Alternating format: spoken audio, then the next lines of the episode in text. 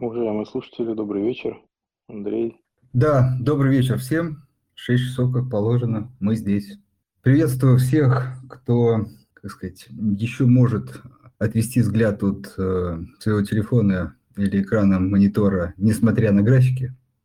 Хотя бы уделить час э, времени поговорить про рынок в том числе. Но все-таки сегодня у нас тема э, напрямую не связанная с фондовым рынком, но близкая к нему, можно сказать, даже альтернативное, альтернативное вложение. Давайте потихонечку собираться, уже достаточно много участников. Буквально вначале хотелось бы пару слов сказать про то, что у нас стартует э, курс по инвестированию в акции для начинающих инвесторов, для тех, кто делает только первые шаги в этом направлении.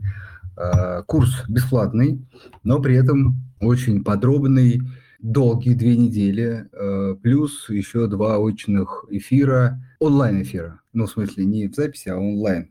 Э, ну, кстати, в таком же формате, как у нас проходит э, данное мероприятие, где на первом мы разбираем, отвечая на вопросы по инвестированию, связанные в облигации, а во второй части, соответственно, через неделю, про инвестирование в акции. Поэтому, особенно для тех, кто только делает первые шаги, ну, так сказать, даже так сформулирую, курс обязателен к прохождению, тем более он еще раз бесплатный. Ну и вторая важная вещь, э, особенно кто слушает в записи, э, подписывайтесь, находите наш э, канал «Газпромбанк Инвестиции».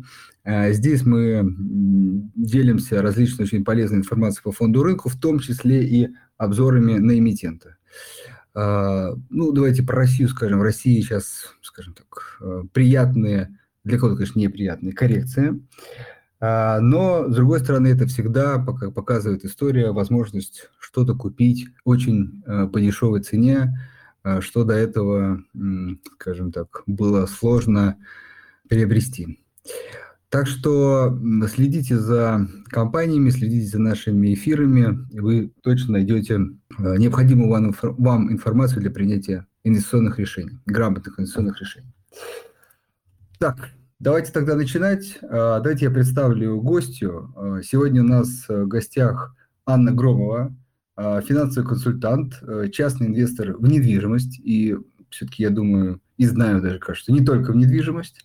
Но все-таки, Аня, добрый день. Добрый вечер. Андрей, добрый вечер. Рада тебя слышать. Спасибо за приглашение. У нас сегодня батл, да, ценные бумаги или недвижимость? Ну, мы стараемся, стараемся не устраивать батл, но посмотрим, как получится. Мы скорее за то, чтобы, как сказать, э, послушать разные мнения, но, безусловно, позадавать э, интересные и, может быть, порой каверзные вопросы. А, но вначале давай начнем. Да, маленький регламент э, для тех, кто первый раз нас слушает. А, мы обычно где-то минут 30-40 обсуждаем заявленную тему в в чате, ну, под постом, где мы анонсировали это мероприятие, есть возможность писать комментарии-вопросы. Поэтому обязательно пользуйтесь этой возможностью, задавайте вопросы Ане, мы их во второй части обязательно озвучим. Вот такой регламент. А, давайте начинать. Э, Ань, расскажи, пожалуйста, а, ну, давай, как сказать, к текущему рынку мы еще перейдем. Вот инвестирование в недвижимость. С одной стороны, ну, кажется, всем понятная история. То есть, знаешь, это как есть вещи, в которых кажется, что каждый разбирается. Но наверняка есть нюансы, связанные с этим. Вот э, могла бы ты рассказать, что есть э, инвестирование в недвижимость? Да, я начала инвестировать в недвижимость до того, как я стала инвестировать в ценные бумаги. Мне кажется, что это такой плюс-минус классический путь для большинства а, людей, ну или, может быть, для большинства людей, не знаю, 35 плюс. Сейчас, конечно, последние несколько лет а, очень модно становится инвестировать в фондовый рынок, много рекламы, мы знаем, с какой прогрессией а, увеличивается количество открытых брокерских счетов, но когда я начинала в 2013 году, что такое брокер, как выбирать акции. Э, мне казалось, что я никогда с этим не разберусь, поэтому я пошла по классическому пути. Я взяла, взяла свою первую ипотеку и купила а, квартиру доходную. И вы знаете, когда, ребят, мы что-то делаем а, в плане инвестиций, да вообще, наверное, в любом деле у нас есть а, два вида мотивации. У нас может быть мотивация к чему-то, да, к какому-то прянику мы идем, или может быть мотивация от чего-то, да, вот мы не хотим, чтобы нам морковку в одно место засунули. Можно так говорить, да, в эфире Газпромбанка, но я просто хочу говорить максимально понятно. Вот в моем случае мотивация уходить, а, начинать инвестировать а, была как раз от, убежать от чего-то. Я не хотела бедной пенсии. Я на тот момент работала в корпорации, в крупной американской, и была уже на позиции топ-менеджера, у меня была большая зарплата, корпоративный автомобиль, там отличная страховка для, всех, для всех членов семьи, бонусы. А, но в какой-то момент я поняла, что не факт, что это будет продолжаться вечно. И я просто испугалась. Я испугалась, что если у меня на пенсии после тех а, сумм, которые я привыкла получать и на которые я привыкла жить, я буду на пенсии жить ну, на 15, не знаю, 20 тысяч рублей, сейчас не будем да, заниматься пересчетом инфляции, но вот в тех деньгах, то это будет нищета. И мне стало страшно. И я мужу сказала, давай мы с тобой купим инвест-квартиру, ну, такую, я даже не понимала, что это инвест-квартира, давай купим что-то, что мы сможем сдавать на долгосрок. Я не знала, что есть стратегии посуточно сдавать или там как-то по-другому. А, и, соответственно, что мы сделали? Мы взяли ипотеку, и купили квартиру. Мы купили ее неправильно с точки зрения выбора инвест-объектов. Я думаю, мы сегодня об этом поговорим. Но, тем не менее, этот шаг показал мне первое, что ипотека – это не страшно. А, платить ее можно с опережением графика. И вот эта первая ипотека, она упорядочила мои взаимоотношения с деньгами. То есть я стала смотреть ну, на самом деле, без фанатизма. Я ненавижу затягивать пояса, считать там на бумажке или там в Excel или где-то выписывать доходы и расходы, но тем не менее ипотека мне подсветила мои лишние траты, и, соответственно, вот это был первый такой большой шаг а, к уже к созданию капитала. И если, ну, на самом деле, через год уже я поняла, что мы гасим ипотеку быстро, и нам это не сложно, и я мужу сказала, я даже помню наш разговор, я говорю, слушай, а вот посмотри, вот несложно же ну, сколько нам надо денег на пенсии? И мы прикинули, что нам вдвоем, когда дети вырастут, нам будет хватать 1150. Все в тех же деньгах. Что такое 150 тысяч? Мы живем в Санкт-Петербурге. Это, ну, грубо говоря, 5 квартир, которые приносят по 30 тысяч в месяц. Одну мы уже купили. Я говорю, ну смотри, вот нам сейчас там 30 с чем-то лет, наверное, мы уже до пенсии как-то вот постараемся, давай такую цель поставим, чтобы у нас было 5 квартир в семье. Он сказал, ну давай. И вот этот разговор у нас состоялся в 2014 году. Повторюсь, начали мы в 2013, купили наш первый инвест-объект. И сейчас, 22 а, год, еще 10 лет не прошло. До пенсии нам еще очень далеко, но мы уже перевыполнили план. И вот здесь мне приходит на ум фраза, я не знаю, кто ее автор, подскажи, если знаешь, я ее слышала от Оскара Хартмана, мне нравится этот предприниматель, а, он сказал, что я очень сильно переоценивал, что можно сделать за один год, и также сильно недооценивал, как много можно сделать за 10 лет. И вот это про инвестиции точно, ну, вы все, ребят, знаете, да, раз, неважно, в ценные бумаги, либо в недвижимость вы инвестируете, но и про инвестиции в недвижимость тоже. То есть свои пять квартир мы уже а, получили, и за это время я узнала гораздо более интересные стратегии извлечения доходности на недвижимости, а, чем просто купить и сдавать в долгосрок по 30 тысяч в месяц квартиры. Хорошо. Ну, смотри, у нас, как сказать, не так много времени, а тема очень большая. Давай как раз сразу перейдем э, к тому, вот как ты сказал, какие-то ошибки совершили и э, как правильно, наверное, уже прям в текущий момент э, выбирать квартиру. И, наверное, давай прям сразу добавим туда вопрос, стоит ли вот сейчас, э, с учетом там, роста цен, э, инвестировать в недвижимость? Да, вопрос поняла. Буду тогда рассказывать про ошибки и что было актуально туда, тогда, когда, да, я делала эти ошибки, и сразу же переводить мостик к тому, что актуально сейчас, потому что как и при отборе а, ценных бумаг и выбору стратегии, а, при составлении портфеля, а, при составлении портфеля недвижимости, точно так же все не все меняется со временем. И вот сейчас опять у нас а, поменялись обстоятельства, сейчас объясню. А, ну, первое, что мы сделали, почему я сказала, что первый наш инвест-объект был неправильный, а, мы купили студию на сдачу в доме бизнес-класса. Как сейчас помню, 3 миллиона 800 тысяч рублей в строящемся доме стоила эта студия.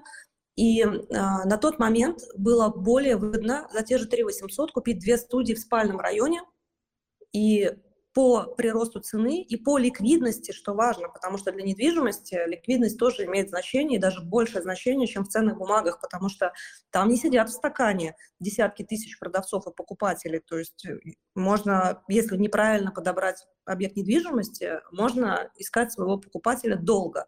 В моей практике у меня было два, а, две продажи инвест-объектов, когда я искала покупателя на них – около 11 месяцев, ну то есть практически год. И это, естественно, подразумевает, что надо снизить цену и так далее. То есть вот в тот момент, в 2013 году, было выгоднее, имея одни и те же деньги, выбирать эконом-класс, купить два объекта в экономе, заработать на них, продать их быстрее, перепродать, а, чем покупать бизнес. Провожу мостик к сегодняшней ситуации, да, 22 год. А, поменялись обстоятельства. Сейчас надо очень осторожно покупать инвест-объекты. Почему? А, потому что очень сильно выросли цены на недвижимость. Они начали расти а, с переходом на искроу финансирование. На всякий случай поясню, что это такое. Если раньше мы покупали на первичном рынке квартиры, а, мы платили застройщику при покупке нашими деньгами, либо с участием ипотеки, но это то, все равно деньги, которые полностью получал застройщик сразу, по факту сделки, заключения договора долевого участия, и начинал строить а, на, на эти деньги, то сейчас ситуация другая. С вводом искрового финансирования деньги, которые мы платим, неважно, наши или наши плюс ипотека, 90% сделок с ипотекой идут, эти деньги застройщик не получает. Эти деньги остаются на искровых счетах, и становятся доступными застройщику только тогда, когда он выполнил обязательства по договору долевого участия. То есть только тогда, когда мы застройщиком, покупатель и застройщик подписали акт приема передачи объекта. То есть мы можем купить сейчас, а наши деньги пролежат на счетах там 3-4 года, а на, за это время застройщик должен построить квартиру или апартамент, неважно на какие деньги он будет строить? На заемные деньги. Он занимает деньги у банков. Что происходит? У нас ключевая ставка сейчас растет, весь 2021 год растет, в 2022 году продолжает расти. Я вчера прочитала в «Ведомостях» прогноз на ближайшие три года до 10,4 ключевая ставка, хотя раньше никто больше, чем 9,5 а, не называл, ну, в таком, да, в, в СМИ пространстве я не видела таких цифр выше, чем 9,5. Так вот, естественно, да, заемные средства становятся дороже, кредиты становятся дороже, и вот это все изначально еще, когда три года назад искровое финансирование ввелось, стало влиять на цены на недвижимость, плюс параллельно с этим растут ставки по, а, по ипотеке. И недвижимость дорожает, в 2021 году в зависимости от региона плюс-минус на 30% подорожала недвижимость, а, и к вопросу, пузырь на рынке сейчас есть или нет. Дешеветь жилье в эконом-классе в домах, которые сейчас, ну, которые были построены сколько-то лет назад, будет в первую очередь. И уже стало дешеветь. Уже сегодня подписчики мне прислали статью о том, что в Москве на 30% увеличилось количество сделок на вторичном рынке, то есть люди пытаются продать квартиры сейчас зафиксировать доходность на случай, если будет э, снижение цен. Что не упадет в цене? Помните, я вам говорила, что мы купили в бизнесе, а надо было купить за те же деньги два объекта в экономе. Вот сейчас как раз-таки тренд меняется. Вот сейчас лучше покупать квартиру в бизнес-сегменте, а покупать не студии и даже не однокомнатные квартиры, а так называемые евро-трешки, большая кухня, гостиная, две, а, две спальни. Это более востребовано, спрос на такие объекты в хороших домах сохранится, и здесь мы не потеряем деньги, и прирост, если мы покупаем на рост цены, будет выше. Если говорить про апартаменты, если у нас останется время, да, ты захочешь спросить, а, апартаменты – это отдельная совершенно категория недвижимости, которую я очень люблю, и на них тоже нужно зарабатывать. А, если раньше мы покупали студии в апартаментах, ну, то есть как номер в отеле, да, стандартный номер, 24 метра, и там еще и кухня, все в одном пространстве, то сейчас более востребованный, сильнее прирост в цене а, и меньше рисков того, что будет коррекция по стоимости недвижимости, это если в апарт-отеле покупать с одной спальней а, апартамент.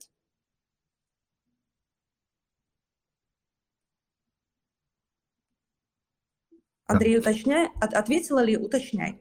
Да, да, да, да, все ответил. Ну, смотри, чуть-чуть можно как бы поподробнее. Вот все-таки, в общем, а, покупать можно, но, а, ну, давай тогда ты сказала, все-таки более, так сказать, не однушки, да, а более элитные, там, двушки, трешки. Вот. Ну, тогда расскажи про, про апартаменты тоже. Давай расскажу. Апартаменты – это класс недвижимости нежилой А, и у нас, э, ну, наверное, можно поделить их на две категории. Апартаменты как псевдожилье, а, чаще в Москве можно такие встретить. То есть, например, застройщик по каким-то причинам, он получил пятно, участок под застройку, но, допустим, там завод какой-нибудь располагался, не может получить разрешение на строительство жилой недвижимости. Строит все то же самое, рядом с метро Фили, например, в Москве такое есть, напротив Москва-Сити. А, все строят то же самое, но, но статус недвижимости нежилой и а, подешевле будут цены на такую недвижимость, подороже будет а, коммуналка, когда уже да, будет ввод в эксплуатацию. А это, что называется, апартаменты как псевдожилье. То есть мы покупаем в нормальной локации, а, потому что, правда, такое, такие апартаменты часто строят в хороших локациях, где просто нельзя построить жилую, а, жилую недвижимость, и покупаем для себя, чтобы жить. Вход будет, например, на 20% ниже, чем, а, чем аналогичное жилье именно в статусе жилой недвижимости. Сейчас, кстати, вот эта разница 20%, она стирается. То есть раньше можно было и на 30 процентов дешевле купить, когда люди не понимали, что такое апартаменты. Нельзя там прописаться, там не будет э, требований к застройщику по инфраструктуре, то есть может быть там 2000 апартаментов, и не будет построена школа и садик. То есть вот такие вот вещи, надо понимать, что это не всех устраивает. Вот. Второй класс апартаментов – это сервисные так называемые апарт, а, апартаменты в апарт-отелях. То есть, по сути дела, это гостиница, там есть ресепшн, там есть инфраструктура для жизни, разная совершенно может быть, начиная там с с просто хорошего лобби и рестораны, заканчивая бассейном, а, коворкингом, какими-нибудь переговорными комнатами, которые можно снять в аренду, фудкортом. А, вот, вот такие вот, это, это сейчас все больше и больше в тренд входит.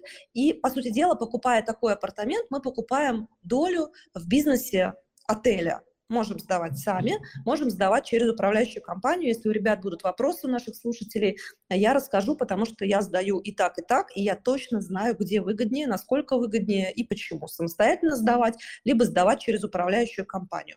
А, соответственно, это хорошая история для тех людей, кто хочет пассивный доход. Ну вот как э, примерно как дивидендные акции или как облигации да, с выплатой купона. То есть ты покупаешь, и когда уже объект достроен, или можно готовый купить такой апартамент. Так как есть вся гостиничная инфраструктура, жильцы заезжают, они вам оплачивают, можно на средний срок, на краткосрок, на долгосрок, как вам удобно, вы получаете деньги каждый месяц. Но надо понимать, что с учетом того, насколько выросла рыночная стоимость недвижимости, а, раньше можно было повысить доходность, сдавая посуточно, в два раза это было выгоднее, чем сдавать в долгосрок, и доходность была ну, в зависимости тоже от рыночной цены объекта, она могла и 17% достигать годовых. Но в среднем это было где-то 10-13. Сейчас нет таких кейсов практически, но я бы сказала, 99% нереально. При текущих рыночных ценах на недвижимость, а при посуточной аренде будет очень хорошо, если сделаешь 5, 6, ну 7% годовых. А, ниже инфляции, мы это понимаем, но, как я говорю, доходная недвижимость, у нее всегда, кроме денежного потока мы получаем еще капитализацию в подарок. Если выбран правильный объект, он будет расти в цене. А, вот, если кратко про апартаменты, это так, но я бы еще сказала тогда про стратегии покупки, как можно заработать. И, собственно, я переобулась в прошлом году. Если раньше я а, покупала, поняв, что такое апартаменты, что их можно купить, как я сказала, ниже, чем аналогичные объекты а, в жилой, в жилых домах, Плюс там есть инфраструктура, которая нужна гостям. Целевая аудитория людей, которые сейчас путешествуют, очень сильно меняется. Люди прямо требовательны к тому, чтобы была тусовка, что можно там в лобби, не знаю, в мафию поиграть или просто с компьютером сесть и поработать. А, и, соответственно, обычный жилой дом не подходит, потому что там нет такой инфраструктуры. Соответственно, покупая в, в, в, в апартаменте, я понимала, что вот какой-то новый старт, я проанализировала, проанализировала локацию, а, поняла, а, сколько ждать, пока достроится, сколько я могу заработать. Кстати, в сервисных апартаментах особенно в Петербурге, очень часто отделка, то есть строится уже с отделкой, и отделка качественная. При текущих ценах на стройматериалы это тоже очень важно, потому что ну, на студию 24 метра можно еще легко миллион, если не больше, вложить в отделку, а тут вы получите уже а, объект с отделкой, это тоже немаловажно, да, наши расходы, инвест-расходы на покупку объекта. Так вот, а, я поняла, что я больше не хочу жилую, я хочу апартаменты, а, и на сдачу, на сдачу. Я считала свою сразу доходность, чтобы у меня был пассивный доход. И в 2021 году, как я сказала, я переобулась. Я поняла, что пассивный доход 4-5-6% меня не устраивает, я хочу покупать на рост цены. И это все еще работает, хотя сейчас вот с учетом да, ситуации на рынке надо аккуратно выбирать объекты, но тем не менее, повторюсь, это работает. Как мы можем повысить свою доходность? Мы ее можем повысить за счет использования рассрочки либо ипотечного плеча. И я бы хотела сказать, вот у меня последний такой свежий кейс. 2 декабря у меня была сделка, а, я покупала апартамент в Санкт-Петербурге, есть апарт-отель, который еще не запустился, у него продажи начались в 2021 году летом, а, называется Путилов Авенир, находится рядом с метро Кировский завод, в прямом смысле слова рядом, просто две минуты, ну, я не знаю, ну, прям вот прямо рядом, вот супер шаговая доступность.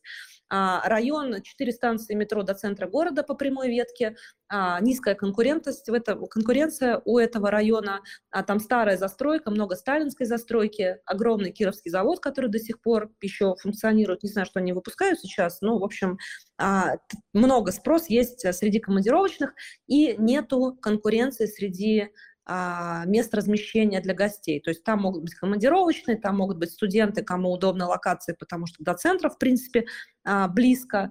А, и, соответственно, в июле 2021 года на старте продаж покупала за 3 миллиона 681 тысячу. Москвичи, наверное, сейчас схватились за голову, потому что по московским ценам, мне кажется, это очень низкая цена.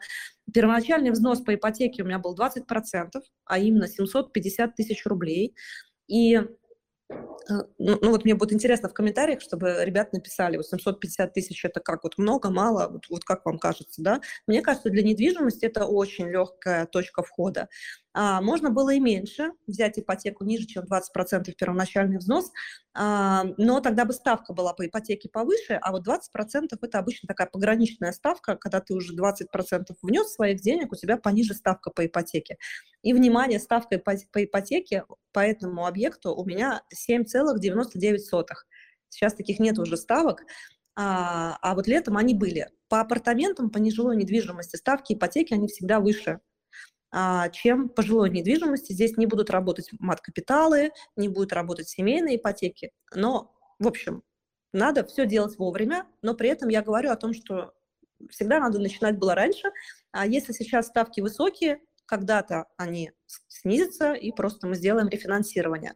А, хотела еще такой, вспомнилась, у меня была такая ситуация параллельно вот с моей сделкой по Путилову, у меня была клиентка, которая тоже покупала апартаменты, и ей банк, ну, не помню, какую ставку ей одобрил, ну, может быть, 8 там и 9. И она сказала, не, я хочу как у вас, я хочу на процент ниже, и буду, вот еще подам несколько банков, мне, я хочу, чтобы мне одобрили, вот как у вас. И я сказала, будьте, пожалуйста, очень осторожны, потому что могут не одобрить, а, могут одобрить, но уйдет объект. То есть и, и что и случилось. То есть она через неделю действительно получила от одного из банков одобрение и ставку такую, как она хотела. Но объект, который она хотела купить, ушел, а другой, который ее устраивал, аналогичный, стоил на миллион дороже. И вот сейчас, может быть, я говорю какие-то очевидные вещи, но, как я поняла, они для новичков не очевидны. То есть у нас люди, ну и даже не только новички на самом деле, не привыкли считать. Поэтому, ребят, пожалуйста, всегда соотносите стоимость недвижимости ставку по ипотеке, ваши платежи, то есть иногда лучше переплатить, но купить дешевле недвижимость, а, чем вот топить за более дешевую ставку и купить дороже. А сейчас так и происходит. Вот эти вот так называемые льготные ипотеки, когда там 2%, 0,1%, а, это на самом деле такие вот заманушки со стороны строителей, потому что очень дорогая сейчас ипотека. И да, действительно дают такую ставку, это партнерские ставки между застройщиком и банком, за счет чего за счет того, что цена выше. Кстати, как, ребят, вы можете сейчас купить а, дешевле? А, если вы уже прицелились к какому-то объекту у застройщика, и тем более, если уже стадия готовности, ну, не котлован, да, если уже год-два объект строится, обязательно смотрите переуступки, потому что инвесторы, которые покупали на старте, продают, фиксируют прибыль, и разница купить у застройщика с ипотекой, допустим, ставка будет пониже, потому что напрямую у застройщика какая-нибудь субсидированная ставка, это может оказаться менее выгодно, чем в том же ЖК или в том же апарт-отеле купить такой же номер, апартамент или студию, квартиру, но по переуступке. Вот обязательно себе запомните, зафиксируйте эту мысль, проверяйте переуступки. Возвращаясь к моему кейсу, так вот, я купила с первоначальным взносом 20%, 750 тысяч рублей. 29 июля 2021 года у меня была сделка подписания ДДУ. 2 декабря я продала и зафиксировала прибыль. И у меня, сейчас вот у меня презентация перед глазами, я вам прям по цифрам скажу. А, я выплачивала ипотеку 4 месяца и 3 дня. За это время я заплатила процентов по ипотеке 78 тысяч 90 рублей. Продала я за 4 миллиона 200 тысяч. И, соответственно, на вложенные 750 тысяч рублей первоначальный взнос, плюс 78 тысяч проценты по ипотеке, вернув остаток долга застройщику, а, я получила на руки миллион триста там с лишним тысяч. И моя доходность по этой сделке составила 57% за 4 месяца. Это грязная доходность без учета НДФЛ. Но если отнять НДФЛ, все равно это будет доходность больше, чем 150% годовых на недвижимости. Это вот сделка по купле-продаже, а, которая сделана с ипотечным плечом. И я понимаю, что на слух это воспринимать сложнее, чем если бы вы видели слайды, а, поэтому постарайтесь, да, важно, что я хочу до вас донести. У меня был минимальный первоначальный взнос, 20%, 750 тысяч рублей. Если бы я ту же самую сделку провела, но изначально у меня первоначальный взнос был бы больше, со всеми остальными условиями точно такими же, например, первоначальный взнос 50%, то у меня бы доходность составила за 4 месяца 26%, а не 57%. То есть мы всегда считаем на вложенные деньги. Меньше вложили на вложенные деньги, сколько мы заработали. Вот. И это очень круто по недвижимости. Это не все понимают. И а, это с опытом приходит, поэтому, опять же, повторюсь, на слух сложно воспринимать. А, если вы визуалы, то просто откройте сайт любой, а, ипотечный калькулятор, я люблю calcus.ru, это не реклама, просто как-то к нему привыкла. Откройте его, забейте цифры, по конкретному реальному для вас объекту недвижимости и поиграйте а, первоначальным взносом. И посчитайте, вот вы увидите эту магию цифр, что действительно чем меньше первоначальный взнос, именно при стратегии продать на росте цены, тем больше вы заработаете. Еще есть стратегия рассрочка, но помогай, если я там, да, увела вас в сторону, если сложно, много вопросов, то помогай, Андрей.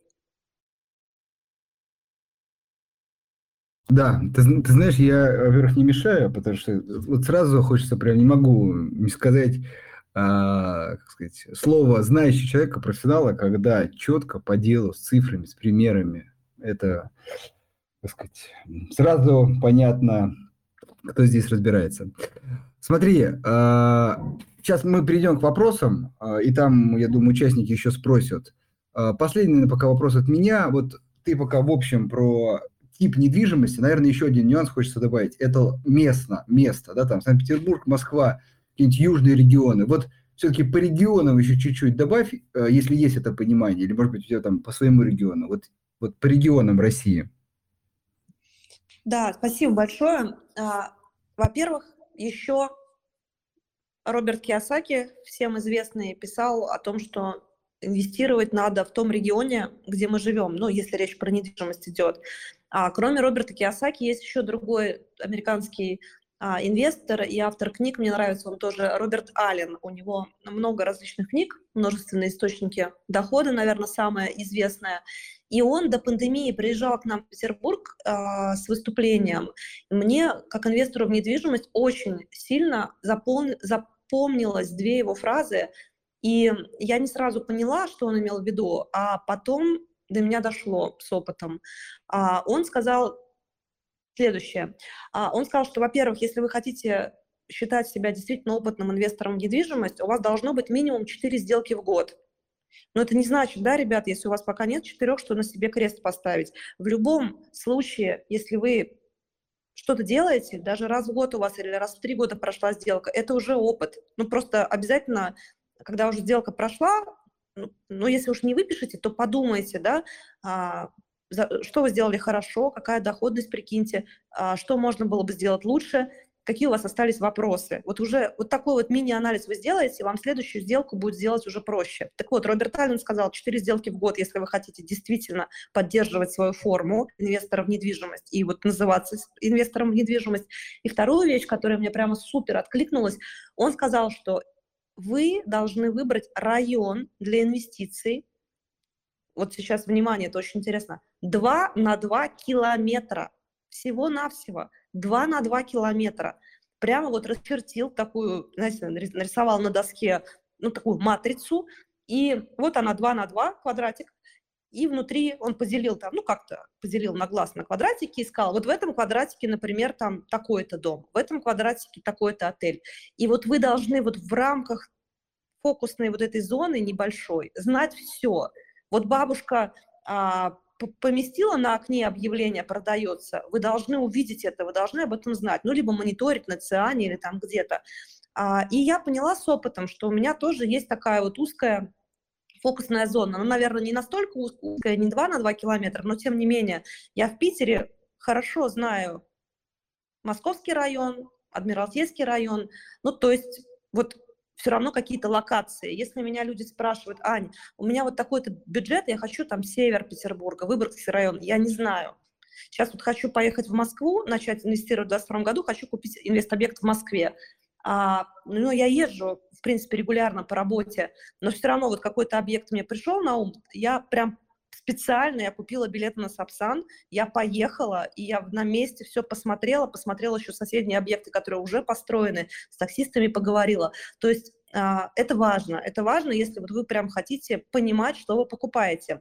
И возвращаясь к вопросу а, Андрея, все-таки я за то, чтобы инвестировать в своем регионе, при этом я понимаю, что часть наших слушателей может быть в таких районах, ну, не знаю, типа в Иркуты. Вот мне сказали, что когда все росло в 2021 году, а, в Иркуте упало на те же 30%, потому что люди уезжают из этого региона. Ну, то есть, условно говоря, если вам не повезло, если ваш регион не инвестпривлекательный, что же тогда делать? Вот здесь важно понимать, что а, есть Москва, есть Петербург, это те города, ну, особенно Москва, конечно, которые всегда будут инвест привлекательный, они будут расти. Если сколько там, 10 лет назад, ну, я могу сейчас в цифрах э, ошибиться, но мне просто надо логику до вас довести. А в Москве было официально там 10 миллионов человек и 10 миллионов еще ну, неофициально, а сейчас 20 миллионов человек, плюс 20 неофициально. То есть это город, который постоянно растет. Спрос на недвижимость будет всегда. Рисков того, что а, встанет, встанут продажи или цены гораздо меньше, чем в другом регионе. А, по Питеру также, но не в таких масштабах. А, в Питере есть ярко выраженная сезонность, в Москве ее нет, но тем не менее все равно это город, где «Газпром», а, где туристы и так далее. А в противовес я бы как раз про южные регионы сказала. Краснодарский край – это хайповая инвест-история а, для, конец, для конца 2020 года и 2021. И очень многие агентства по недвижимости, очень многие инвесторы, кто в публичном пространстве работает, в Инстаграме в том же самом, они вели людей в Краснодар, но поздно. Вот все, что после марта 2021 года покупать в Краснодаре, Новороссийске, было уже поздно. И сейчас люди не могут, они не могут продать, выйти из этих сделок, а, потому что в Краснодаре уже началась коррекция рынка. А, поэтому будьте внимательны, если вам какой-то регион понравился, вам рассказали, но узнайте чуть побольше. Я весной 2021 года тоже ездила в Краснодар и оценивала его а, с точки зрения инвестпривлекательности. Ну, то есть, да, реально поднять попу, сесть на самолет, приехать, потому что, ну, потому что это деньги. А, э, это, я считаю, про грамотное отношение. Ну, то есть, теперь долгую историю в короткие слова. Если у вас классный регион, в котором вы живете, вы сами живете в Питере или в Москве, не знаю, в Казани, то начните с того, чтобы инвестировать там, где вы живете, потому что вы только знаете, где у вас там, ну, не знаю, а, каток, а, где работает тренер по фигурному катанию, и туда на подкаты привозят детей со всей страны. Будет сниматься недвижимость а, посуточно рядом с таким катком? Конечно, будет. Но только вы это знаете, потому что вы там рядом живете. Это не написано в каких-то учебниках или да, на сайтах по недвижимости. Вот это важно. Вот. И при всей моей любви, я очень люблю Сочи, А, и у моей мамы много лет была квартира в Геленджике, и мы с трудом ее, ребят, мы продавали ее три года и продали в октябре месяце 2021 года, а, несмотря на то, что Краснодарский край был очень востребован. А, вот, вот несмотря на то, что я очень люблю и даже что-то знаю про недвижимость в Краснодарском крае, отношения риэлторов, работа, точнее, риэлторов на юге очень сильно отличается от того, к чему мы привыкли на севере. Там до сих пор очень много вопросов решается на, ну я тебе мамой клянусь, вот на этом. Вот. Поэтому, если вы все-таки, да, более такой консервативный человек, менее рискованный, как я, начинайте с северных регионов, ну а если ваш регион, повторюсь, сам по себе северный и крупный, а, типа Москвы, Питера и каких-то крупных городов, то начните с вашего региона, вам будет разобраться гораздо проще. И перепроверить информацию, которую вам дают те же агентства, вам тоже будет гораздо проще. Отлично. Ну что, теперь предлагаю Слушайте, ну, прежде Или, да, перейдем Дим, к вопросам, да, у меня, у Да. меня все-таки по теме дискуссии. Вот э, у вас есть опыт, вы и инвестируете в недвижимость, и, соответственно, на фондовом рынке. Да, мы поговорили про то, что, ну, как бы стратегия 22 года на рынке недвижимости, она почему-то очень напоминает стратегию работы на фондовом рынке на 22 год, что выбираются точечные объекты, да, широкий рынок покупать, где попало, не следует, потому что, ну, не, не очень понятны перспективы рынка в целом. Вот, и есть там как бы тенденции к тому, чтобы цена может в отдельных там, местах снизиться по понятным причинам, там, с ростом ключевой ставки, сокращением количества ипотечных сделок. А, но тем не менее, вот если сравнить, да, потому что вот, ну, то, что я услышал, это стратегии, они направлены на рост, и они реализуются в фазе роста рынка, да, то есть мы взяли leverage, по сути, мы получили некоторый upside по цене больше, чем там, проценты по этому левериджу, естественно, с мультипликатором там, кредитного плеча доходность она увеличилась. А если не так, если, ну, как бы, какие существуют там страховки с точки зрения рисков, да, как вы оцениваете, что будет, если рынок там в ипотечной сделке уйдет вниз, и как тогда эта ситуация развернется? Ну, то есть вот хочется там немножко про негативный сценарий тоже поговорить, и как вы а, там защищаетесь от них, если защищаетесь, какая вообще в целом стратегия работы с риском? Да, Дмитрий, спасибо за вопрос. Я, конечно, я, я просто думаю, с какой стороны подойти. А, мне кажется, что я вот так сильно, вот сильно я вообще не рисковала в недвижимости ни разу. Я прямо уверена в тех объектах, которые беру.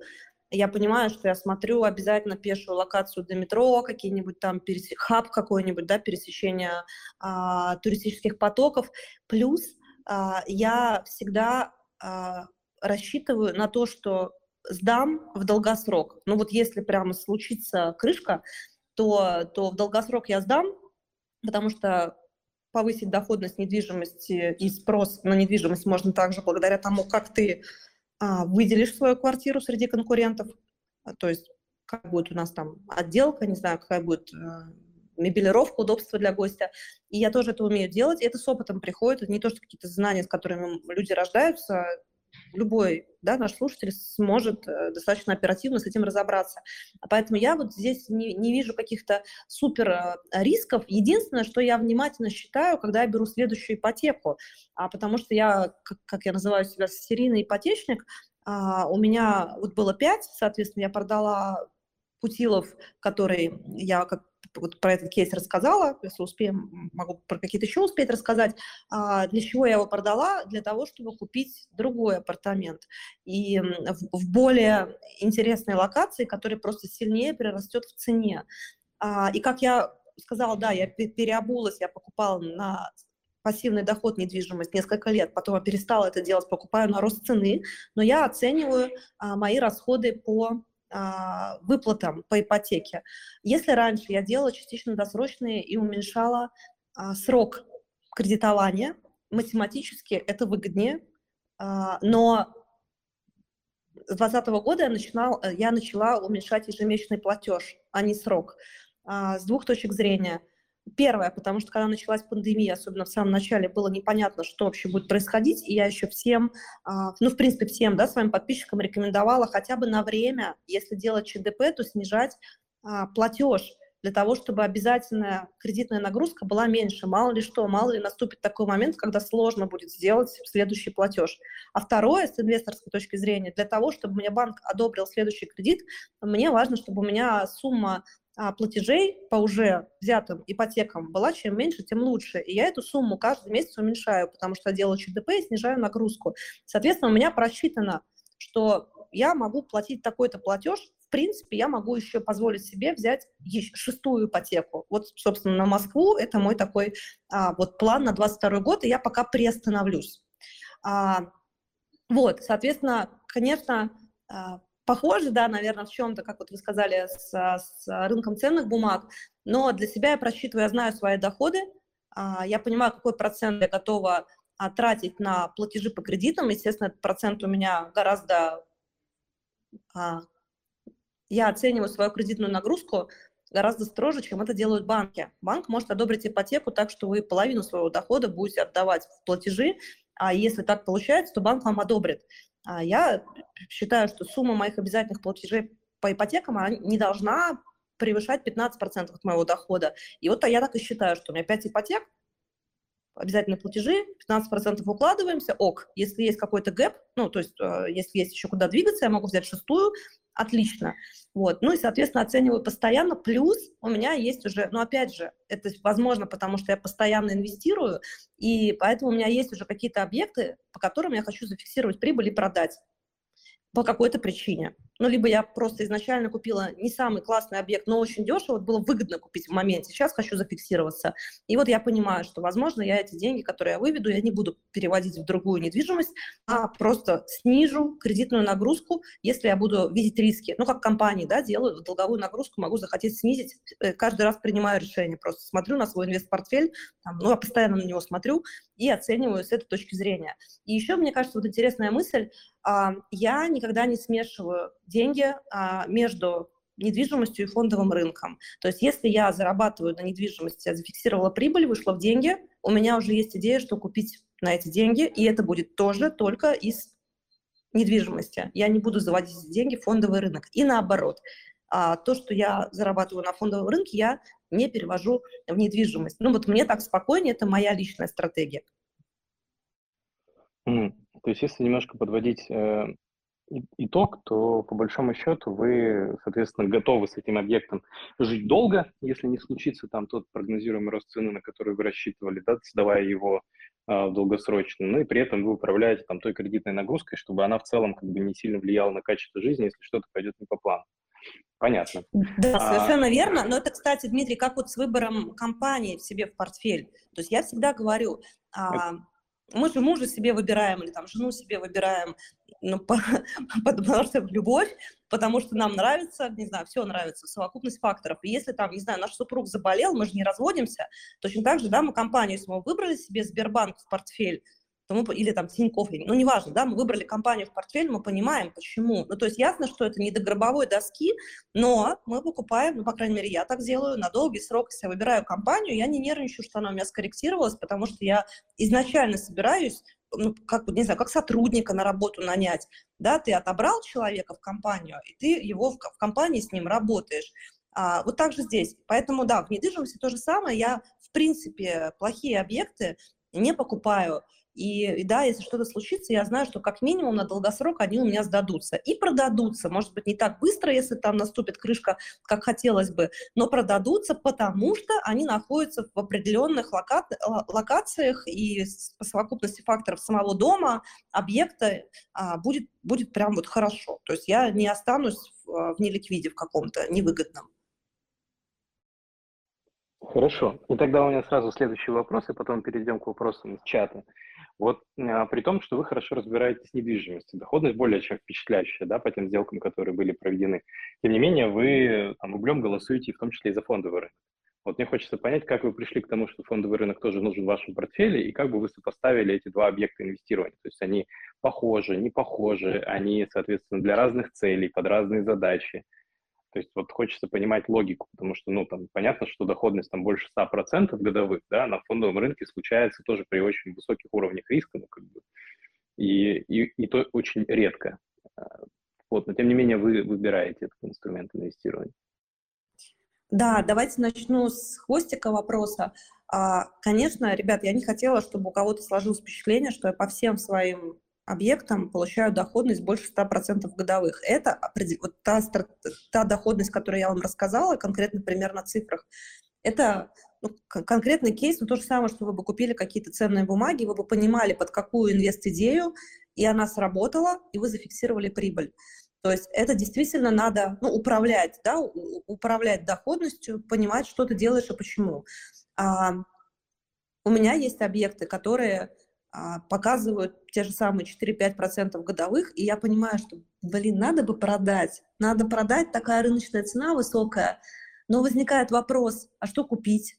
Надо же подобрать другое, да, вот как я объясняла, встречную, встречную ну, какую-то следующую сделку, а у меня не всегда ресурсы на это хватает. Я думаю, ну ладно, пусть пока еще побудет, меня, в принципе, устраивает. И разница, может быть, помните, я в начале эфира говорила, что есть разница между тем, какую доходность а, дает э, управляющая компания отеля, если у нас номер куплен в апарт-отеле, и, и частная, например, управляющая. Я специально для, ну, для тестирования а, покупая два апартамента в одном и том же апарт-отеле, я один отдала в управление управляющей компании отеля, а второй частный управляющий. И теперь у меня есть, ну, я могу предметно, да, говорить, я могу рассказывать подписчикам своим, вам могу рассказывать, что разница между тем результатом, который дает управляющая компания отеля и маленькая частная управляющая, очень большая, 30% в среднем по году. А если смотреть по месяцам, то летом ну, просто вот в разы больше дает частная управляющая, а, чем, чем управляющая отеля, казалось бы.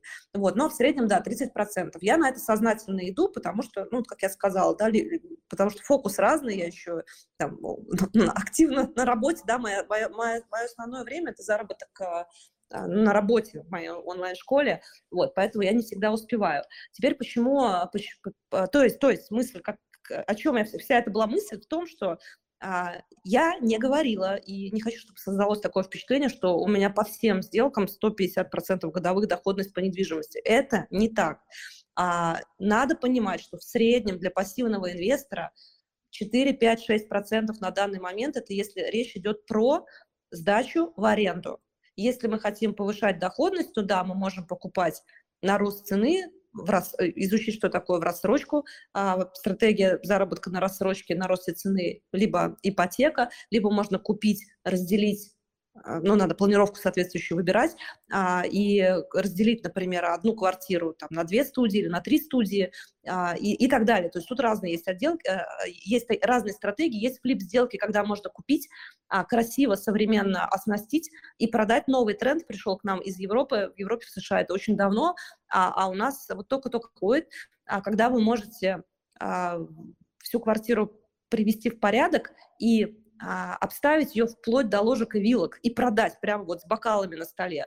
И это сейчас очень-очень востребовано, на этом можно тоже зарабатывать. То есть, вот, ребят, да, себе просто записывайте, что вам откликается, вот с того начинаете изучение и пробуйте. Но самое простое, да, это а, купить и сдавать. Теперь почему я решила фондовый рынок? Потому что у меня, у меня трое детей, и двое родились ну, с большой разницей, старшему уже 18 лет, а маленькие еще малыши. Вот, и, и когда маленькие родились, я подумала, что, а, ну, надо как-то образование будет оплачивать и так далее. Вот эта модная тема с детским портфелем. А, думаю, ну что я буду покупать квартиры, продавать? Я же покупаю хорошие квартиры, мне их иногда жалко продавать.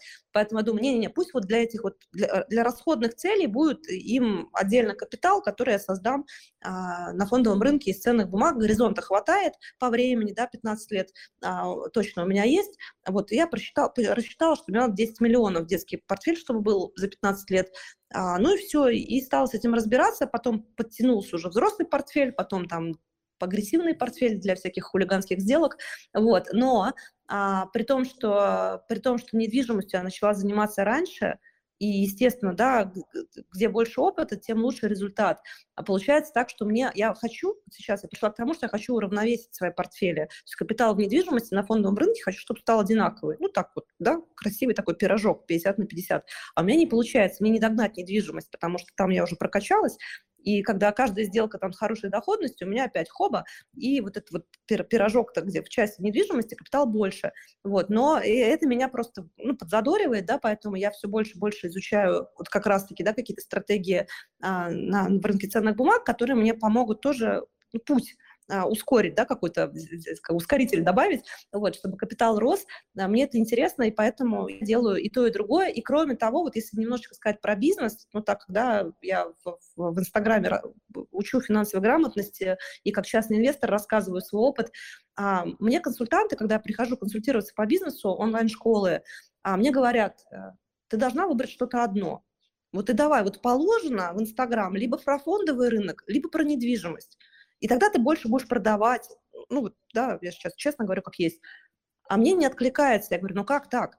А, я считаю, что в портфеле у инвестора должно быть и то, и другое, потому что наступает определенный возраст, когда вам захочется иметь недвижимость, и это защитный актив, и 60% всех мировых денег в недвижимости, и, наверное, не просто так. И тот же Оскар Хартман, которого я упоминала сегодня уже, а, он как-то на каком-то выступлении своем говорил о том, что ну, он немец, а, как, как, как это называется, а, русский немец, ну, в общем, он в Германии жил долго.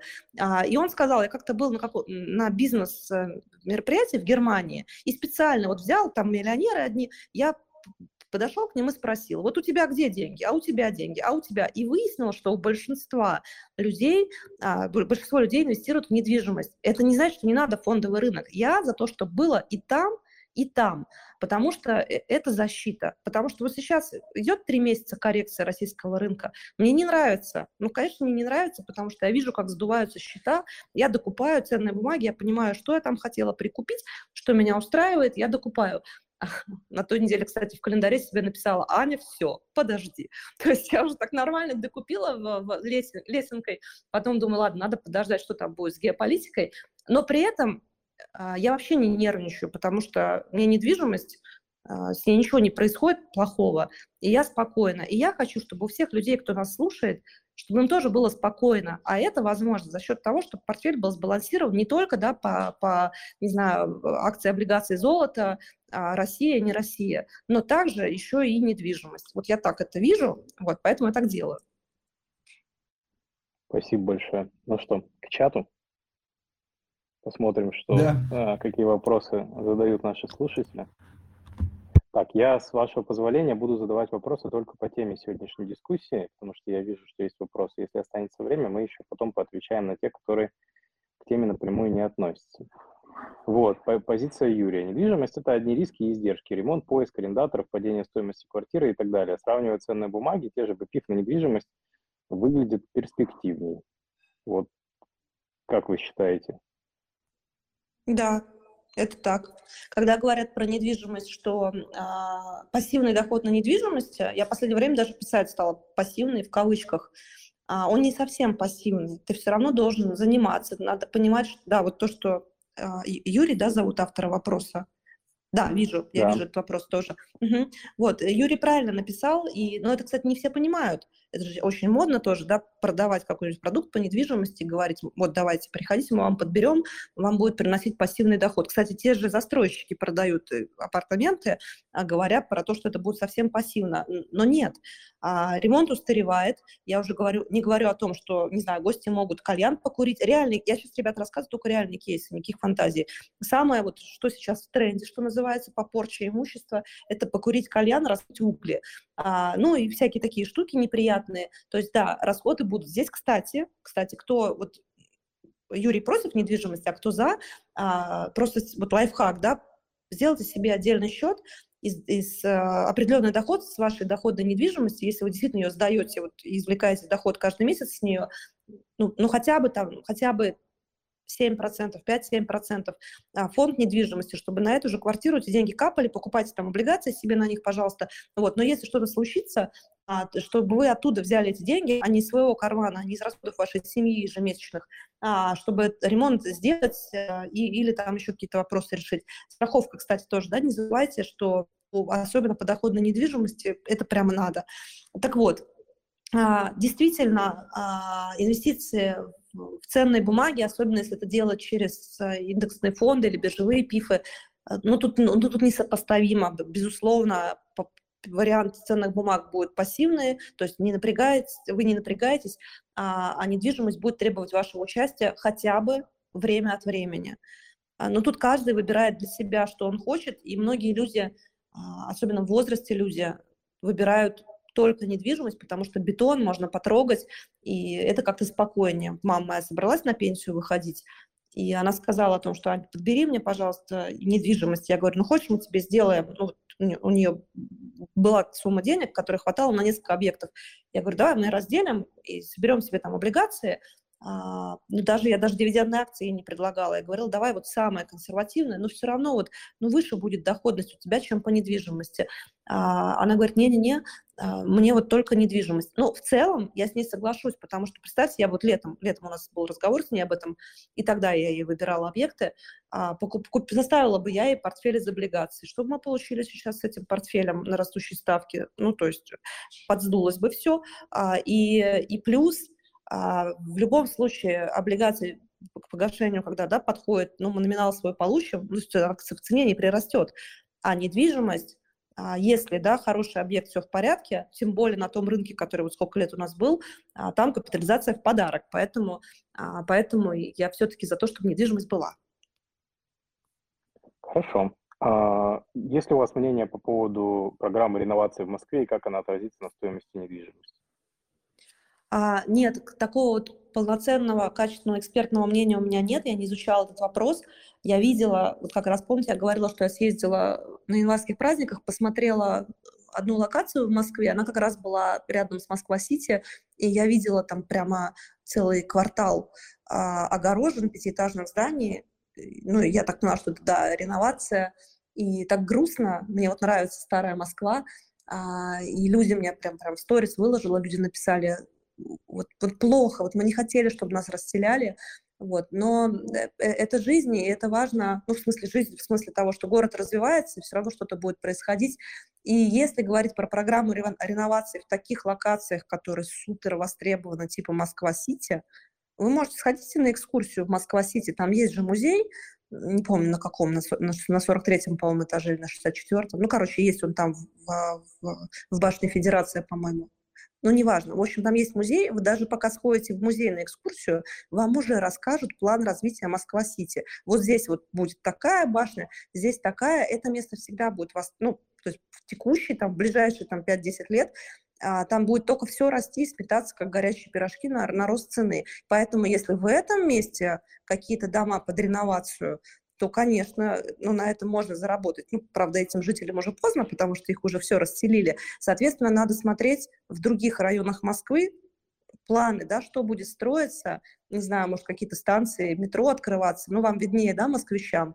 И, и тут почитал, там почитал, и уже плюс-минус становится понятно. Есть, кстати, хороший канал, Телеграм «Апартаменты России», интересно, он пишет информацию, с разных источников собирает, там вот прям можно почитать, какие планы по строительству в разных регионах и как это соотносится с какими-то выводами объектов. Там, правда, только по апартаментам. Вот если у вас есть, а, вы знаете, такие же телеграм-каналы хорошие не только по апартаментам, вот вы мне потом скажите, я буду тоже вам благодарна.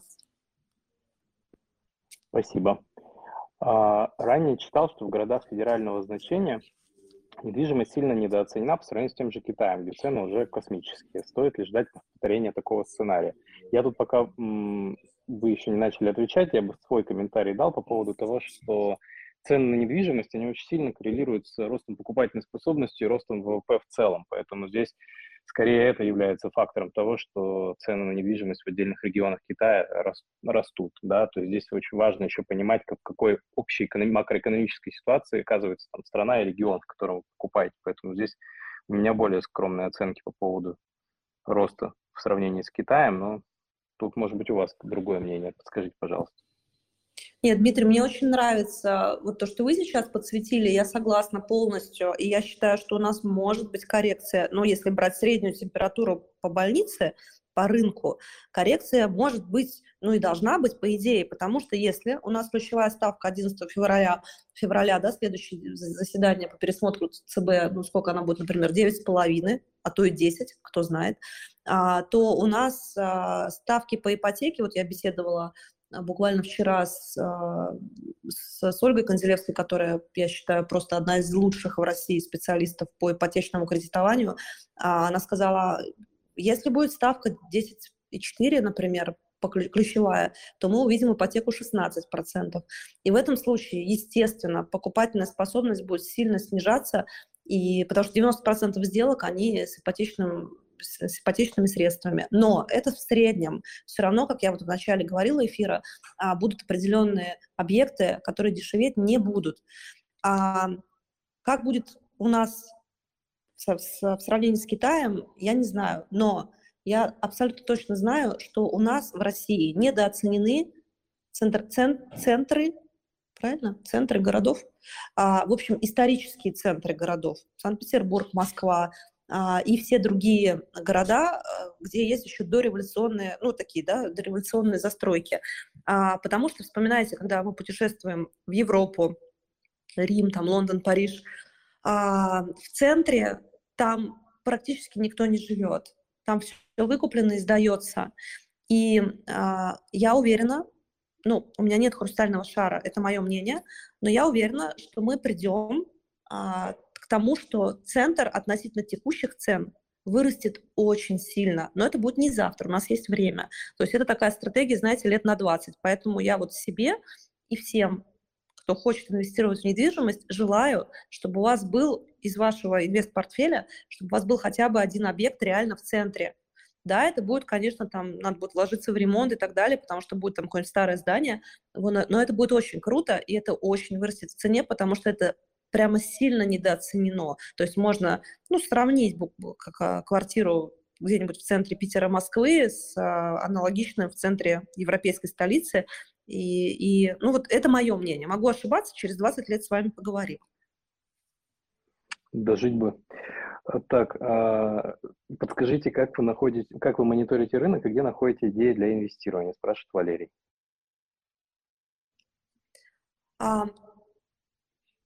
А, я читаю источники.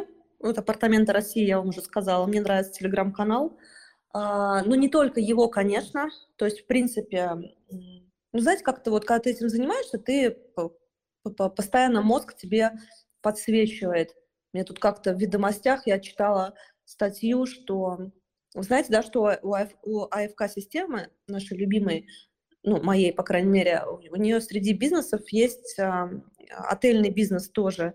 И вот была статья, что они а, какой-то участок в Москве, сейчас я четко вот уже не вспомню название, ну, в общем, там чуть ли они не, не было спора, там не спор, но, короче говоря, купили в итоге какой-то участок с кем-то в партнерстве, и это все для того, чтобы а, вот этот вот отельный бренд, который а, принадлежит АФК-системе, чтобы он стал самым крупным в России. Я подумала, ничего себе амбиции. Но в целом для АФК-системы с точки зрения их активов даже, даже не удивительно. То есть, в принципе, вам мозг начнет подсвечивать, да, даже если вот вы занимаетесь а, вы читаете новости по фондовому рынку, вы вдруг будете вот так вот неожиданно видеть а, сферы интересов и в недвижимости. Ну, соответственно, то есть я смотрю новости а, по Питеру, конечно, если я езжу, я вижу что-то или слышу что-то, то я сразу перепроверяю, тут же все узнаю. Ну, не знаю, например, вот опять же, а, у нас а, есть недалеко от Невы а, проспект Обуховской обороны это я подвисаю, чтобы ну, название вам правильно сказать. И там был завод много лет. А он не функционировал после советского времени. На этом заводе была одна из крупнейших в городе фотостудий «Мимика». И как мама я эту фотостудию знала, потому что с детьми туда приезжала на фотосессию. И вдруг я узнаю, что все, фотостудии «Мимика» нет. Как инвестор я поняла, что, ну, я знала, что а, а эта студия у них в аренде, то есть бизнес а, ну, собственно, сильно очень пострадал, потому что это им не принадлежала в собственности э, недвижимость, а там, ну, она была огромная, там у них даже свой театр был, не говоря уж про студию. Ну, то есть реально ну, не повезло ребятам. И я начинаю узнавать, а что там дальше происходит? А оказывается, землю вы, выкупил а, Settle City, один из крупнейших питерских застройщиков. И я сразу звоночек в Settle City, а что там будет, а когда?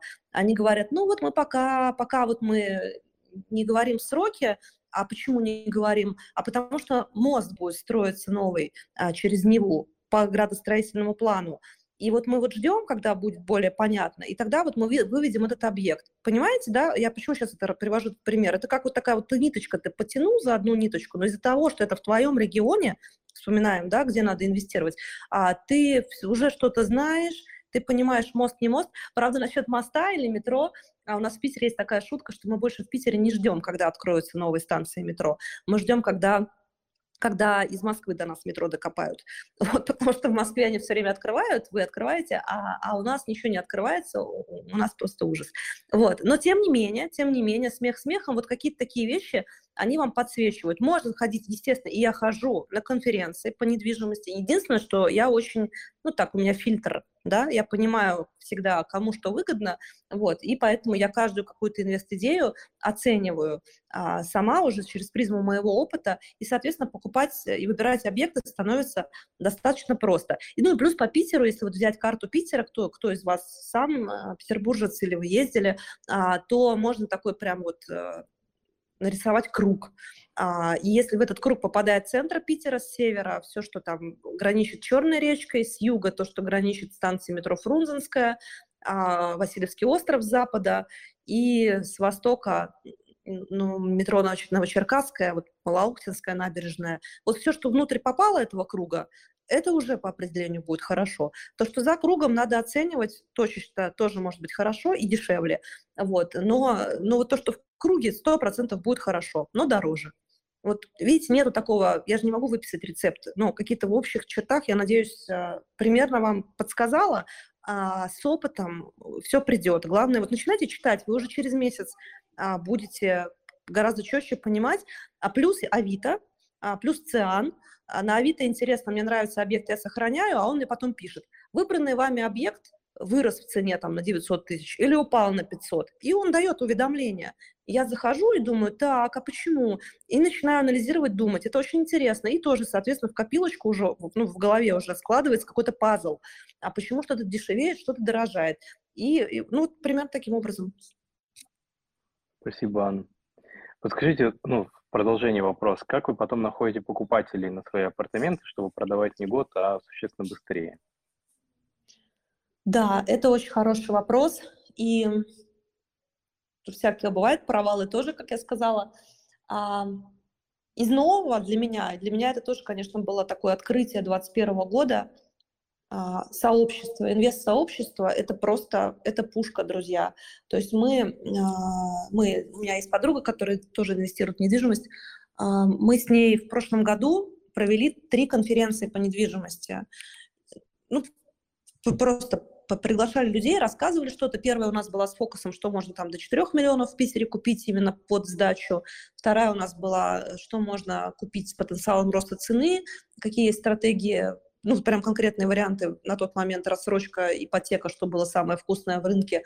А, и после каждой такой конференции у нас оставались ну, люди, да, которые, которые интересуются этой темой, которые что-то вместе с нами купили, и вот тот объект, который я продала, в начале эфира рассказывала, а, я продала его инвестору, который был на одной из этих конференций, но он себе тогда не купил, он тогда себе Краснодар купил, кто-то ему там насоветовал, вот, а тут он решил, что вот он хочет Путилов, и, и, и это было так комфортно, потому что есть доверие, потому что ты в одной, ну, представьте, как вы коллегам на работе, например, продавать будете, или знакомым, и я еще и сэкономила на на агенте, потому что когда давала вам расчет доходности, Помните, я вам сказала, у меня были расходы на а, платежи ипотечные проценты, а, и, и не посчитан налог. Грязную доходность я посчитала. А вообще, если бы продавали через агентство, то были бы еще порядка 3,5-4% даже бывает а, комиссия агента от стоимости недвижимости. И это бы сильно снизило мою доходность. Но у меня его не было, этого не было, потому что мы из одной среды, мы сами с этим всем разобрались и все сделали. И, то есть, ответ какой? А, окружение, да, если вы, а, если вы действительно увлеклись темой, а, то рано или поздно вы попадете в, в инвест-сообщество, и вам будет проще. Ну, естественно, тоже доверяю, но проверяю, потому что нечестные люди, они везде проскакивают, вот, но будет намного проще.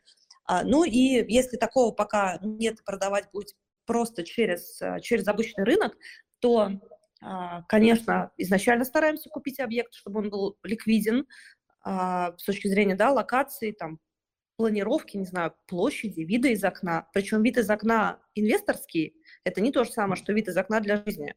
То есть, мы, ну, то есть не надо переплачивать, чтобы обязательно был вид на море, это классно, но для жизни, да, это хочется, а инвест-объект не обязательно этого требует.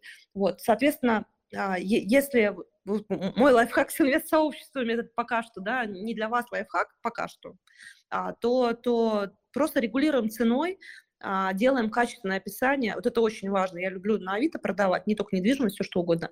И э, к любому товару применимо хорошие фотографии и хорошее описание. Агенты такое пишут, ребята, это просто, ну, ну просто ужас, это, это скучно. А, а вот как надо я квартиру так сдавала, три часа, и у меня квартира сдана. Ну, не продана, а сдана. Почему? Потому что агент что-то там скучно заунывно написал рядом с метро, э, есть там, я не знаю, техника на кухне, и я пишу, не знаю, подогрев пола в трех там, трехзональный, можно включать отдельно коридор, ванну, кухню, чтобы вашему там ребенку было удобно, то есть с душой, и это люди чувствуют. И также при продаже недвижимости, если вы добавили какую-то эмоцию, вашу душу, причину продажи в конце концов, а, это тоже очень важно. Это все будет ускорять продажи, а, потому что, ну, потому что люди будут чувствовать, что за этим стоит живой человек. Продажи – это всегда про живые эмоции. Вот, это поможет. Но это не защитит от того, что, да, в плохой ситуации можно, можно подзависнуть. А, такое тоже бывает. Спасибо. Чуть а, давайте ускоримся, вопросов еще много, а времени у нас уже совсем мало. Так, а сколько времени занимает инвестирование в недвижимость вот в вашем стиле, да, с учетом там поиска объектов, проработки стратегии, оформления документов и так далее, по ощущениям, что это занятость на полный день. Так ли это? Нет, это не так. Это может занять вас на полный день, если прям вот вы занимаетесь только этим. У меня не получается, ну, я бы и не хотела заниматься только этим. А, я прогружаюсь сильно вот в моменте. То есть если я делаю оснащение инвест-квартиры, а, да, у меня бывает, что, блин, ну почему я там четыре раза за день съездила в Икею и два раза в Леруа. Но, кстати, вот такая загрузка на будущее мне помогает, я просто уже потом, не знаю, помощнице отдаю, и, и она делает. Но я могу контролировать, потому что я сама когда-то это руками проделала, я знаю плюсы и минусы. И есть еще такой момент, если заниматься только этим, то, конечно, экспертность у вас будет больше, чем у меня уже там через годик-другой, но тогда фокус потеряется с чего-то другого. То есть я вот четко поняла, я прям страдаю, если честно. Если у меня начинается время недвижимости, ну, условно говоря, я выбираю кому-то инвест-объект, себе или там кому-то, то мне, у меня мозг не может и туда и сюда. То есть я в этот момент могу потерять как бдительность, там, не успеваю новости по рынку ценных бумаг читать. А, ну, то есть, где фокус, там результат. Поэтому вы сами, это как, знаете, как рычажок в игре в компьютерной, что ли, вы сами регулируете степень вашей вовлеченности. Но даже если вы будете вовлечены немножко, это все равно даст вам результат. Ну и начните с немножко, а ну, купите вас... себе первую квартиру. Я хотел спросить, сколько у вас времени сейчас уходит на пять квартир примерно вот по оценкам? А, часов, наверное, пять. То есть, если я там День? месяц не... не... Не, нет, вообще, вот я месяц не занималась недвижимостью, я чем-то другим занималась, и мне надо принять решение, вот есть там цель, надо, надо выбрать. Ну, часов пять меня занимает, чтобы посмотреть рынок, прикинуть, что куда, там, с кем надо созвониться, посоветоваться, и у меня есть, например, 3-4-5 вариантов, что купить на эти деньги. Ну, где-то, да, 5 ну, часов. в целом я хотел больше понять, вот, допустим, есть у нас там 40-часовая рабочая неделя, да, угу. сколько-то времени мы жизни тратим на свою деловую активность. Вот в целом на там, поддержание, обслуживание, какие-то emergency там, кейсы, да, которые возникают, вот в среднем сколько времени? Это 10% вашего времени, 5, 3, то есть вот по вашим субъективным оценкам уходит. Ну, если в конкретном месяце я ничего не покупаю, только речь идет про те объекты, которые я поддерживаю, то может ничего не быть, или там часик-два в месяц. Вот mm. так. Окей. Okay. Понял, спасибо большое. Uh, ну, есть большое исследование, вот Данил даже приложил, спасибо большое, по поводу там, большого количества стран и поведения цен на недвижимость в них. И основные выводы, что рост цены объекта – это примерно инфляция, а арендный доход – 5% от цены объекта. Согласны ли вы с такими оценками в целом? Да, я потом почитаю. Спасибо, Данил, за, за исследование, вижу, вы его приложили. Да, в среднем я согласна. А... Отлично. опять же, да, понимаем, что и когда мы уже старенькие, и нам, ну, в любом случае, да, мы сейчас наращиваем капитал в молодом возрасте, мы потом куда будем его перекладывать? Будем перекладывать его во что-то надежное, облигации или, или недвижимость, или то и другое, а, чтобы капитализация не снижалась, а доход был. Вот, поэтому все под задачу. А, но за счет того, что мы можем с, с кредитным плечом что-то покупать на рост цены, мы можем, соответственно, а, на вложенные деньги доходность получить выше, чем инфляция. Ну и плюс есть какие-то определенные периоды, как вот были да, в 2020-2021 году, когда рост цены недвижимости существенно обгоняли инфляцию.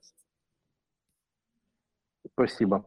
И так, еще какие вопросы? Сложно ли продать апартамент? Отличается ли это от продажи жилой недвижимости? Ну, сейчас не так сложно, как это было раньше, потому что все больше людей знает, что это такое, кто-то специально покупает именно их. А локации очень часто по апартаментам очень хорошие. А, и да нет, все то же самое, те же самые договоры переуступки. Ну, понятно, что это называться будет юридически в договорах а, а по-другому, но это те же договоры цессии и, и так далее. То есть, нет, принципиально разницы нет. Спасибо. А, если смотрите, то как смотрите на инвестиции в доходные гаражи? Вот такой неожиданный вопрос от человека с не менее неожиданным никнеймом. Да, я вижу. Не, не, не знаю, ребят, вот это я для себя такие необычные инвестиции пока не рассматривала.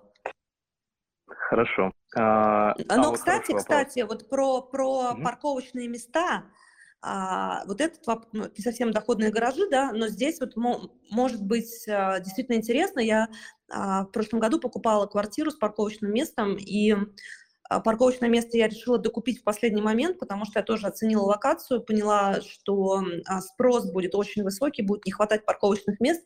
Но посмотрим, эта сделка еще не закончена, но мой, мой прогноз и мой расчет говорит о том, что на доходность от продажи парковочного места будет выше, я думаю, раза в два, не меньше, чем доходность от продажи квартиры в том же ЖК.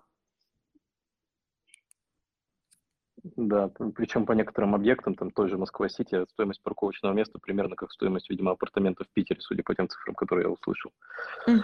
А, вот. Так, а, вот хороший вопрос по поводу недвижимости иностранной. Как вы относитесь к инвестициям в зарубежную недвижимость и инвестируете ли вы сами, думаете ли об этом? Um, я сама пока не начинала, хотя у меня были мысли, но, но личного опыта у меня нет.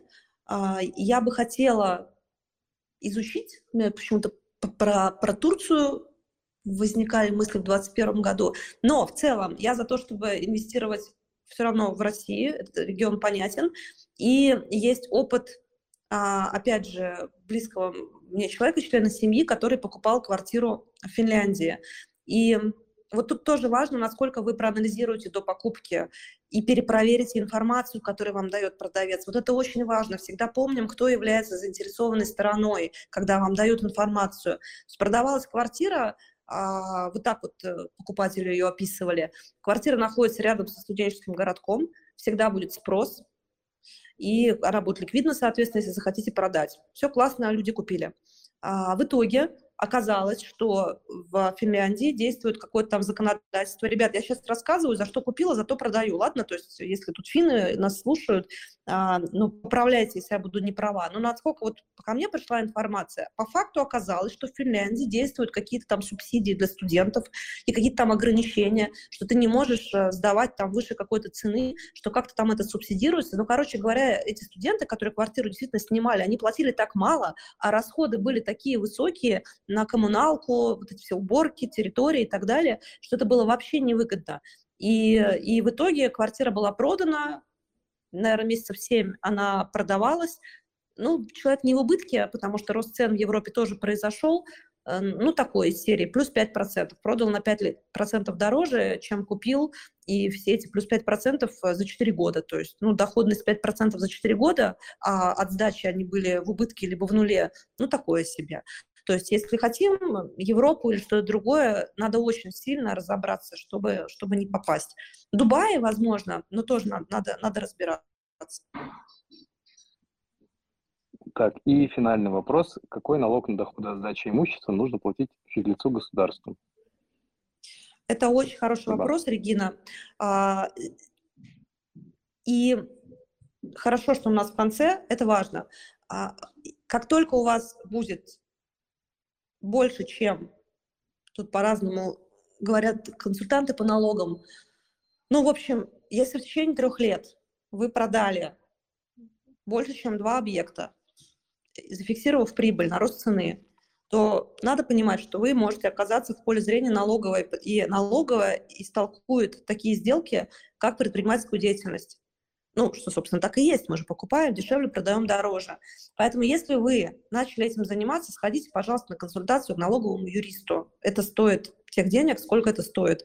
А почему я вам не могу ответить, я сейчас пару слов скажу, конечно же, да, по ставкам и на что обратить внимание, но ситуации у всех разные, вам надо будет идти именно с вашей ситуацией, потому что, например, у меня ИП а с налоговым режимом ОСН доходы, муж у меня в найме наемный работник, все объекты доходной недвижимости мы покупаем в общую долевую собственность. То есть вот это уже нюансы. То есть нам надо понять, как нам показывать доход а, от продажи, при том, что нас двое, и мы с разными налоговыми режимами. Поэтому дорога куда? К налоговому юристу, на консультацию. Вот. Но если говорить общую информацию, то я за то, чтобы все сделки проводить а, честно, без занижения цены. А, соответственно, если вы купили за, за миллион, продали за два, а, и в собственности у нас такая недвижимость была меньше, чем 5 лет, то, то вот на эту разницу миллион 13% подоходный налог. Это общая такая усредненная информация без нюансов.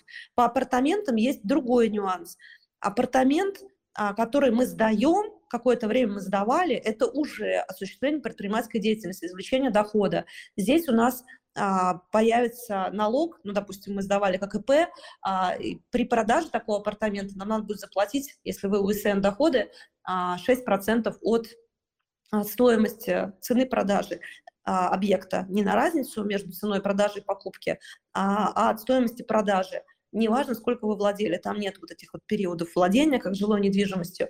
Вот. Но на этом я бы хотела закончить ответ на этот вопрос, потому что вопрос очень емкий, и я боюсь вас, ну просто я не могу вас э, однозначным ответом, вы подумаете, что о, все, ну и хорошо, а это не все. То есть обязательно здесь надо идти отдельно эту тему налогов изучать. Спасибо, Анна. Так, и финальный Три вопроса. А, используете ли вы договор на удорожание объекта за счет ремонта, чтобы сильно не увеличивать цену самой квартиры и уменьшить налог с разницы? Нет. Вот как я сказала, я за то, угу. чтобы все было ну, чистые цены договора. Понял. А, так, если взять, я вот этот вопрос не очень понял, если взять плечо с ипотеку, соответственно, то сможно ли потом в будущем взять для себя ставку, ипотеку с пониженной ставкой? Или ипотека с пониженной ставкой дается один раз? Пониженная ставка – это, э, я так понимаю, что вот эта программа, да, которая действовала в Москве. Ну, там сейчас много всяких ну, субсидированных ипотек. Катя, наверное, э, ее вопрос в том, что если у нас э, несколько ипотек, то не окажется ли так, что каждая следующая ипотека будет дороже по ставке? Не окажется. А ставка по ипотеке банк определяет в зависимости от ситуации, ну, сколько для банка стоят деньги, да, от, ключевой ставки на рынке и так далее. Поэтому, поэтому вы, сколько людей семейные ипотеки брали, а, как, ну и до сих пор еще, еще берут, а пока есть возможность. Вот, поэтому нет, здесь нет никаких ограничений.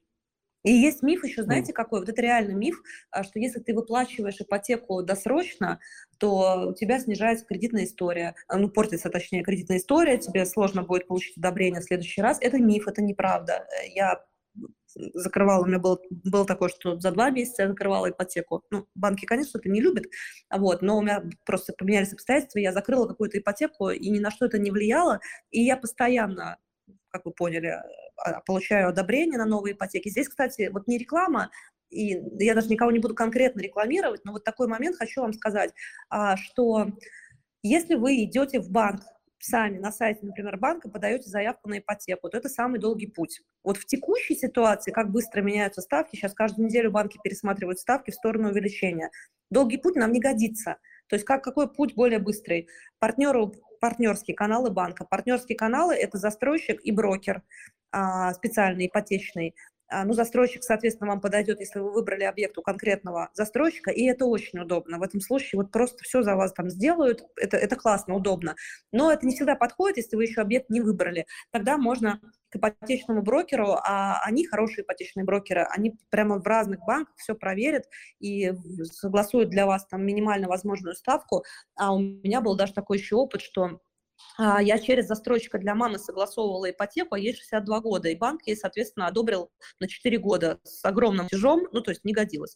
А, а через ипотечного брокера мы такую штуку сделали, тоже опыт новый для меня. Оказывается, хорошие ипотечные брокеры, они могут согласовать объект, ну, аккредитовать в нужном банке, например, Совкомбанк а, дает там, по-моему, до 75 лет а, может а, дать ипотеку, и, соответственно, вот мы взяли в Совкомбанке, одобрили нужный нам объект, а, и мама моя получила одобрение на 13 лет ипотеки, и это очень круто. То есть вот такие вот нюансы маленькие, которые тоже с опытом приходят.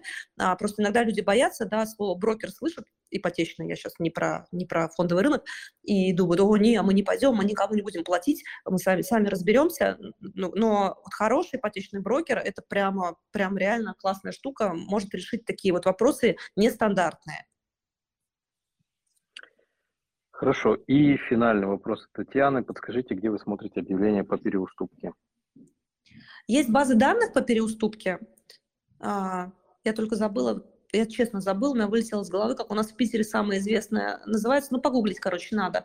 Единственное, что там, конечно, зверски закладывают комиссии, я знаю изнанку, там, ну, огромные комиссии, оценку, соответственно, делают на переуступку. Поэтому я бы начинала с того же ЦИАНа, вот вам нравится объект, а, вы забиваете и видите. А, ну, особенно, знаете, вот, если это высокая стадия, вот, вот скоро ключи, вот обычно, если перед скоро ключи месяцев за два начинают вываливаться переуступки, и там может быть, не знаю, 100 квартир. И выбираете, а, ранжируйте их на циане от цене меньше к большим. Помним, что 25% объявлений могут быть утки, это от, агентства. Что это такое? Это объявление от агентства, чтобы вы на него клюнули, там будет какая-нибудь хорошая цена, вы придете, вам скажут, ой, нет, такой квартиры сейчас нет, и вы пойдете в их базу, они вас э, попытаются окучить, чтобы вы заплатили им за подбор и вот это все. Вот. Но не надо бояться, просто рассказывать, что такое есть. А бывают реальные объявления, когда сами инвесторы напрямую выставляют, и это из текста, из характера объявления, как правило, очевидно. И, и там будет написано «переуступка». И это не так сложно найти. Я летом покупала ЕС Марата, это наш самый сейчас в Питере модный апарт-отель в центре города. А рыночная цена была 9300 апартаментов. Я на Циане нашла переуступку. Это уже не переуступка, это вторичка была от инвестора за 8 за 8200, да, миллион, миллион сто была разница. Я думала, что это такое, в чем подвох? А потом по характеру объявления я поняла, что это продает инвестор напрямую. Ей надо быстро, она понимает, почему она сама живет в Москве, мы с ней созвонились, она сказала, мне вот все это неудобно. Короче, это, это все, ребята, бывает. А, просто надо, да, вы открываете объявления, вы почитаете их, там, 50 объявлений почитаете и сделаете несколько звонков, и вы уже сами поймете, где утка, где от агентства, где, а, где реально от, от э, прямого собственника или дольщика ну, будете волноваться напрямую, если опыта нет, не надо идти, тогда вот возьмите агента, который просто проверит вам а, документы, чтобы все было, все было под контролем. Спасибо большое, Анна. Я думаю, что на этом мы будем завершать. Андрей, ты с нами?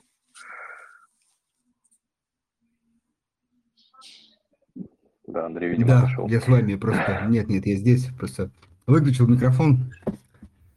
Да, я думаю, Спасибо. действительно очень подробно Анна все рассказала. И опять же, э, для тех, кто слушает, я думаю, если хотите узнать еще больше информации, всегда можете найти в Инстаграме Анну и там, почитать, подписаться, посмотреть. Ну а с нашей стороны еще раз большое спасибо за такой подробный рассказ. Да, Анна, а. спасибо большое, очень, очень интересно получилось, мне кажется. Спасибо вам, ребята. Я видела комментарии какого-то мужчины, что все, мужчины не любят много слов. Вот, но я надеюсь, что большинству было интересно, полезно. И а, я желаю вам, друзья, все, кто думают в сторону инвестиций в недвижимость, у нас сегодня про недвижимость тема, чтобы у вас у всех были доходные объекты. И вот я просто гарантирую, я это знаю по опыту, когда вы начнете этим заниматься, то во-первых, они у вас обязательно будут, и результат превзойдет любые ваши текущие какие-то прогнозы, мечты. А, поэтому, если вам это нравится, да, все должно быть вот, вот в кайф, в интерес, в любовь. Я люблю недвижимость. Я могу по городу идти, фотографировать там здание, какое-нибудь потом загуглить, прочитать историю этого здания. Но мне нравится. Книжки я люблю покупать про то, что там было до революции в таких-то зданиях. Вот, то есть если это про любовь, то это обязательно будет э, с отличным финансовым результатом. Вот, и я вам всем этого от всей души желаю. Отличных, результативных, доходных инвестиций. Спасибо большое. Всем слушателям, кто был с нами, спасибо огромное, что нашли время. Также передаем всем привет, кто слушает в записи. Напоминаем, что в следующий раз мы встретимся с вами в четверг, так в то же время. Вот, Аня, еще раз спасибо огромное и всего доброго, до свидания. До свидания, спасибо большое. До свидания.